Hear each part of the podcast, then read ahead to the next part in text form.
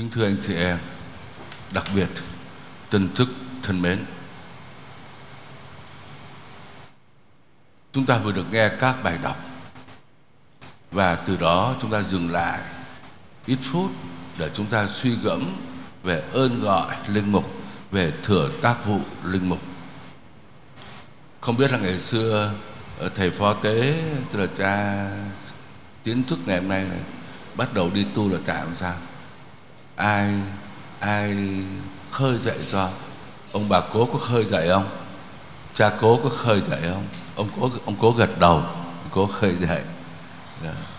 thì ờ, thường là cha mẹ cũng muốn cho con cái của mình được đi tu làm linh mục, hay là các cha cũng mong muốn có những người trẻ tiếp nối như vậy và những các cha hay là bố mẹ được gợi lên ơn gọi đó.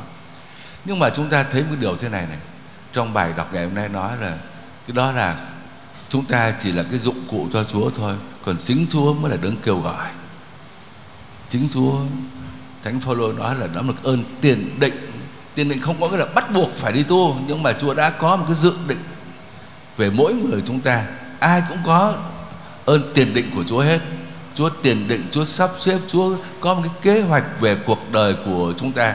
Và riêng các linh mục cũng thế, cũng đã được Chúa tiền định, Chúa dự liệu từ đời đời rồi không ai nghĩ mình sẽ là linh mục đâu. Muốn vậy đấy, nhưng mà chắc gì đâu. Nhưng mà Chúa kêu gọi. Jeremiah đâu có nghĩ là mình sẽ là tiên tri của Chúa đâu. Nhưng mà Chúa gọi. Và Jeremiah phản ứng rất là tự nhiên. Tôi còn trẻ quá. Tôi không biết ăn nói. Tôi bất tài, bất lực. Tôi giới hạn đủ điều hết. Nhưng mà Chúa bảo, không sao. Ta sẽ sai người đi và Chúa chạm vào môi miệng của Jeremiah để Jeremiah trở thành con người mạnh mẽ đi làm ngôn sứ cho Chúa. Làm linh mục là do Chúa kêu gọi, Chúa ban ơn chứ không phải do ý định của chúng ta. Chúng ta thấy cũng có những người mong muốn làm linh mục mà không được. Lớp tôi có một ờ, trường hợp đặc biệt lắm. Ờ, ông nội đi tu làm linh mục, đi tu muốn đi tu làm linh mục cùng lớp với Đức Tổng Bình. Thất bại. Ra lập gia đình. Rồi vì muốn làm linh mục cho nên là cho con của mình đi tu làm linh mục. Cũng không thành. Rồi người con ra về lập gia đình. Rồi sinh ra cháu cháu ông nội đó. Với người cháu đó cùng lớp tôi đó, cũng không thành. Bảo nhà ta ba đời không được một ai cả muốn làm linh mục lắm mà không được còn trượng ngược lại cũng có những trường hợp thì chúng ta cũng nghe kể thỉnh thoảng đó có những người đã đi ăn hỏi rồi, mang lễ vật đi ăn hỏi bên nhà gái rồi đó. mà bỗng dưng nghe tiếng chúa rồi thôi bỏ hết thôi đó. chia tay nhau, rồi đi tu, mà lại làm linh mục linh mục rất tốt đó. rồi có trường hợp rồi còn đặc biệt hơn nữa là đã chuẩn bị hết mọi sự và đã đi chụp hình đám cưới rồi tức là tới nơi rồi. Nhưng mà bỗng dưng nghe được tiếng chúa một cái là thôi, bỏ hết mọi sự. Hai bên chia tay nhau. Mà vui vẻ, không phải là thất tình, không phải là hận đời gì hết. Cả bên đàn trai, đàn gái vui vẻ hết, chấp nhận hết. Không phải các con chọn thầy, nhưng chính thầy chọn các con. Đó. cho nên, một người được chúa kêu gọi, làm linh mục, phải tạ ơn chúa không phải các con đã chọn thầy, nhưng chính thầy đã chọn các con. Đó là tâm tình đầu tiên ờ, về ơn gọi linh mục. Rồi, một người được kêu gọi làm linh mục để làm cái gì? Chúng ta biết cả rồi. Chúa muốn có các linh mục để các linh mục tiếp nối cái sứ mạng cứu thế của chúa. Các linh mục sẽ là những người rao giảng lời chúa, là những người cử hành các bí tích đặc biệt là bí tích thánh thể, bí tích giao hòa, để truyền thông ơn thánh của Chúa cho nhân loại. Rồi linh mục là người đi truyền giáo, người rao giảng tin mừng. Nhưng mà, để có thể chu toàn sứ vụ linh mục của mình, thì các linh mục phải có kinh nghiệm về Chúa. Cái kinh nghiệm sâu sắc về Chúa nhất là đối với các anh em trong tỉnh dòng Cát Minh là dòng chuyên về chiêm niệm, phải là những người có kinh nghiệm về Chúa, kinh nghiệm sâu sắc về Chúa thì mới có thể thi hành cái thừa tác vụ của mình cho tốt đẹp được. Trong bài tin mừng hôm nay chúng ta được nghe à, về cái kinh nghiệm của thánh Tô Ma bài tin mừng này là bài tin mừng của ngày lễ thánh Tô Ma hôm nay mùng 3 tháng 7 à, các cha đã chọn bài tin mừng này bởi vì cũng phù hợp với một thánh lễ phong chức.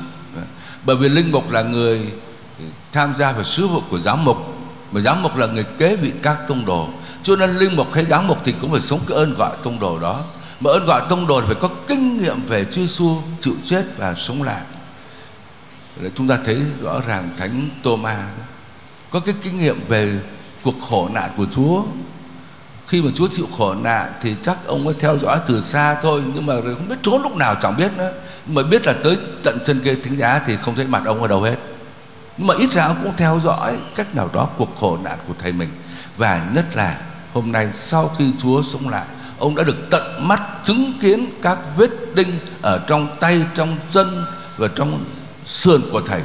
Cái kinh nghiệm sâu sắc về đấng đã chịu chết, chịu khổ nạn hơn ai hết các linh mục phải là những người có kinh nghiệm về cuộc khổ nạn của Chúa, kinh nghiệm về lòng thương xót của Thiên Chúa được biểu lộ ra qua mầu nhiệm thánh giá.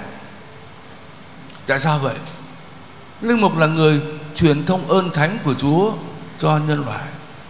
Linh mục phải có cái kinh nghiệm về lòng thương xót của Chúa. Khi cử hành bí tích giao hòa thì hơn ai hết linh mục phải có kinh nghiệm về lòng thương xót để biểu lộ lòng thương xót đó đối với các tội nhân. Không có kinh nghiệm về lòng thương xót đó, không có cái kinh nghiệm về cái cuộc khổ nạn đó, thì chắc chắn các linh mục cũng ngại giải tội lắm. Mà giải tội thì cũng giải tội cho qua thôi. Không truyền thông được cái kinh nghiệm về cái lòng yêu mến, cái lòng từ bi thương xót của Chúa cho hối nhân được. Rồi mình tiếp xúc với người khác bao nhiêu người đau khổ hay là tư vấn trong đời sống thiêng liêng, vân vân. Đó đó là cái sứ vụ của hội dòng. Thì chúng ta cũng phải có cái kinh nghiệm về lòng thương xót đó. Có thể nói là tận tay chúng ta đã rờ tới vết thương của Chúa. Và trái tim của chúng ta cũng được ngụp lặn trong trái tim của Chúa. Rồi lát nữa, khi phong chức ờ, giám mục sẽ trao chén thánh cho tân chức và giám mục căn dặn tân chức câu này. Con hãy nhận lễ vật của dân thánh mà dâng lên thiên chúa con hãy ý thức việc con làm noi theo điều con thực hiện và rập đời sống con theo khuôn mẫu của thánh gia chúa dâng lễ không phải chỉ là cử hành một nghi thức bùa chú phù phép nhưng mà họa lại cuộc khổ nạn của Chúa Giêsu ở trên bàn thờ này.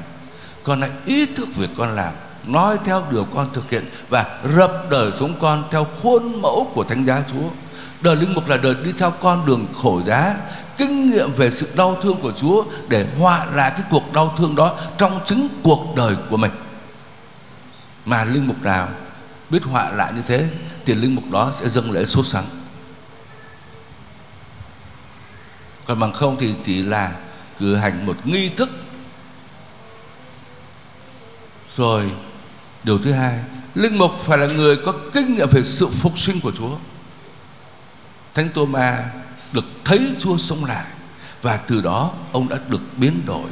Từ chỗ nhút nhát, từ chỗ có thể nói là cứng lòng tin, nhưng mà Thomas đã được vững vàng trong đức tin của mình, đã có kinh nghiệm thực sự về sự sống lại của Chúa. Cho nên đời Thomas cũng sẽ thay đổi. Thomas trở thành người đi loan báo tin mừng, đi truyền giáo, không còn sợ hãi, không còn cứng lòng nữa, mà đi tới Ấn Độ để rao giảng tin mừng của Chúa một cái người đi rao giảng tin mừng phải là cái người có cái niềm vui phục sinh. Kinh nghiệm về niềm vui phục sinh, cái niềm vui phục sinh đầy tràn trong tâm hồn của người môn đệ. Cho người môn đệ đấy cảm thấy rằng mình phải đi, mình phải nói, mình phải kể lại cho người khác điều mình đã kinh nghiệm. Một cái điều mà mình đã được biến đổi chắc chắn là các linh mục cũng như các tu sĩ và anh chị em không thể truyền giáo được nếu mình không có cái kinh nghiệm về niềm vui phục sinh này, để chúng ta thấy trong giáo hội bao nhiêu lần nói truyền giáo, bao nhiêu lần nói loan báo tin mừng, chúng ta nói như là một cái công thức, xin lỗi, nói như con vẹt. Mình nói mà mình không cảm thấy cái cái sự hứng thú, cái cái sự phấn khởi, cái sự hứng khởi trong tâm hồn của mình, cái niềm vui phục sinh không có trong lòng mình cho mình không thể nào mình làm được cái công việc truyền giáo hết. Không có cho nên một linh mục cũng như tu sĩ và tất cả anh chị em, chúng ta phải là những người có kinh nghiệm về cái niềm vui phục sinh.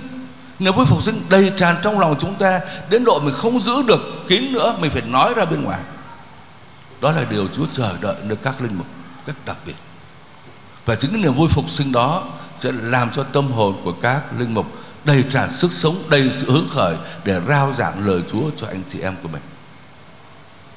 Kính thưa anh chị em tiếng thức thân mến, chúng ta ý thức về cái ơn gọi và sứ vụ linh mục như thế.